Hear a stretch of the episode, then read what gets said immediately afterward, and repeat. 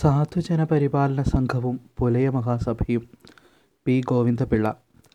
കേരള ചരിത്രത്തിലെ ഉന്നത ശീർഷനായിരുന്ന ദളിത നേതാവ് അയ്യങ്കാളി പുലയ സമുദായാംഗമായിരുന്നു. ഔപചാരിക വിദ്യാഭ്യാസമൊന്നും ലഭിച്ചിരുന്നില്ലെങ്കിലും കാര്യശേഷി കൊണ്ടും നേതൃത്വ സിദ്ധി കൊണ്ടും നവോത്ഥാന നായകരുടെ കൈവിരലിൽ എണ്ണി തീർക്കാവുന്ന പട്ടികയിലെ മുൻനിരക്കാരനായിരുന്നു അയ്യങ്കാളി. തിരുവനന്തപുരം നഗരത്തിന്റെ പ്രാന്തപ്രദേശത്ത് വെങ്ങാനൂർ ജനിച്ച അയ്യങ്കാളിയെ ശ്രീനാരായണ പ്രസ്ഥാനത്തിന്റെ ആദർശങ്ങൾ ആകർഷിച്ചു. ദളിതർക്ക് വഴി നടക്കാനും കല്ലുമാല മുതലായ പ്രാകൃത ആഭരണങ്ങൾ ഉപേക്ഷിച്ച് പരിഷ്കൃത വസ്ത്രങ്ങൾ ഉപയോഗിക്കാനും വിദ്യാഭ്യാസം നേടാനും മറ്റും അദ്ദേഹം നടത്തിയ പോരാട്ടങ്ങൾ ദക്ഷിണ കേരളത്തിന്റെ ചരിത്രത്തിൽ അവിസ്മരണീയങ്ങളാണ്.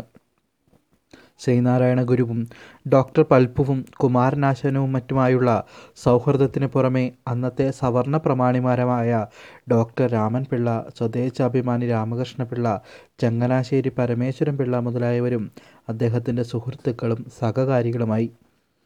ഇരുപതാം നൂറ്റാണ്ടിന്റെ ആദ്യ പതിറ്റാണ്ടിൽ ശ്രീമൂലം തിരുനാൾ മഹാരാജാവിന്റെ കീഴിൽ ദിവാൻമാരായിരുന്ന വി പി മാധവറാവുവും പി രാജഗോപാലാചാരിയും അയ്യങ്കാളിയുടെ പരിചയ സീമയിൽപ്പെട്ടവരായിരുന്നു എസ് എൻ ഡി പിയുടെയും അയ്യങ്കാളിയുടെയും മറ്റും പരിശ്രമഫലമായി അയിത്തജാതിക്കാർക്ക് അക്കാലത്ത് വിദ്യാലയ പ്രവേശനവും മറ്റും അനുവദിച്ചിരുന്നെങ്കിലും സർക്കാർ തീരുമാനത്തെ ധിക്കരിച്ചുകൊണ്ട് ഊരൂട്ടമ്പലം വെങ്ങാനൂർ തുടങ്ങിയ പല സ്ഥലങ്ങളിലും സവർണർ ദളിത വിദ്യാർത്ഥികളെ തടയുകയും ദ്രോഹിക്കുകയും ചെയ്യുക പതിവായിരുന്നു. ഈ സാഹചര്യത്തിലാണ് സംഘടിച്ച് ശക്തരാകാനും വിദ്യ അഭ്യസിച്ച് സ്വതന്ത്രരാകാനുമുള്ള ശ്രീനാരായണ സന്ദേശം ഉൾക്കൊണ്ട് ആയിരത്തി തൊള്ളായിരത്തി ഏഴിൽ എസ് എൻ ഡി പി യോഗം മാതൃകയിൽ സാധുജന പരിപാലന സംഘം തിരുവനന്തപുരം കേന്ദ്രമായി അയ്യങ്കാളി സ്ഥാപിച്ചത്. വിദ്യാഭ്യാസ പ്രചാരണത്തിന് പുറമെ ആചാര പരിഷ്കാരങ്ങൾക്കും സാധുജന പരിപാലന സംഘം പ്രാധാന്യം നൽകി. അക്കാലത്ത് പുലയർക്കിടയിൽ നടന്ന ഒരു വലിയ പ്രക്ഷോഭണമുണ്ട്. പരമ്പരാഗതമായ കല്ലയും മാലയും ഉപേക്ഷിച്ച് വസ്ത്രം കൊണ്ടോ കുപ്പായം കൊണ്ടോ മാറുമറച്ച് വൃത്തിയായി നടക്കാനുള്ള ശ്രമം. തിരുവനന്തപുരത്തിന് തെക്ക് ഊരൂട്ടമ്പലം മുതലായ പ്രദേശങ്ങളിലാണ് ആദ്യം ഈ പ്രക്ഷോഭം പടർന്നു പിടിച്ചതെങ്കിലും ആഭ്യന്തര യുദ്ധത്തിന്റെ പ്രതീതി ഉയർത്തുന്ന കോളിളക്കത്തിലേക്ക് നീങ്ങിയത് ഇന്നത്തെ കൊല്ലം ജില്ലയുടെ ചില ഭാഗങ്ങളിലും പ്രത്യേകിച്ച് പെരിനാട് പ്രദേശത്തുമാണ്.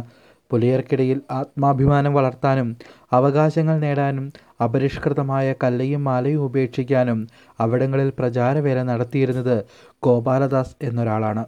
ഗോപാലദാസിന്റെ പ്രവർത്തനം ഊർജിതപ്പെട്ടപ്പോൾ സവർണർ പ്രത്യേകിച്ച് നായന്മാർ പുലയരുടെ മാടങ്ങൾക്കും തീവച്ചതോടെ പുലയർ അഭയാർത്ഥികളായി നാടുവിടാൻ തുടങ്ങി.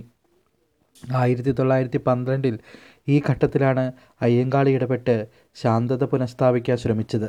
ചങ്ങനാശ്ശേരി പരമേശ്വരൻ പിള്ള ഡോക്ടർ രാമൻ തമ്പി തുടങ്ങിയ പൗരപ്രധാനികളുടെ പിന്തുണ നേടാൻ അയ്യങ്കാളിക്ക് കഴിഞ്ഞു. ഇവരെല്ലാം ചേർന്ന് വിളിച്ചു ചേർത്ത അനുരഞ്ജന സമ്മേളനത്തിന്റെ വാർത്ത ദേശീയ പത്രികയായി പ്രവർത്തിച്ചു വന്ന മലയാളിയിൽ പ്രസിദ്ധീകരിച്ചിരിക്കുന്നത് താഴെ ചേർക്കുന്നു.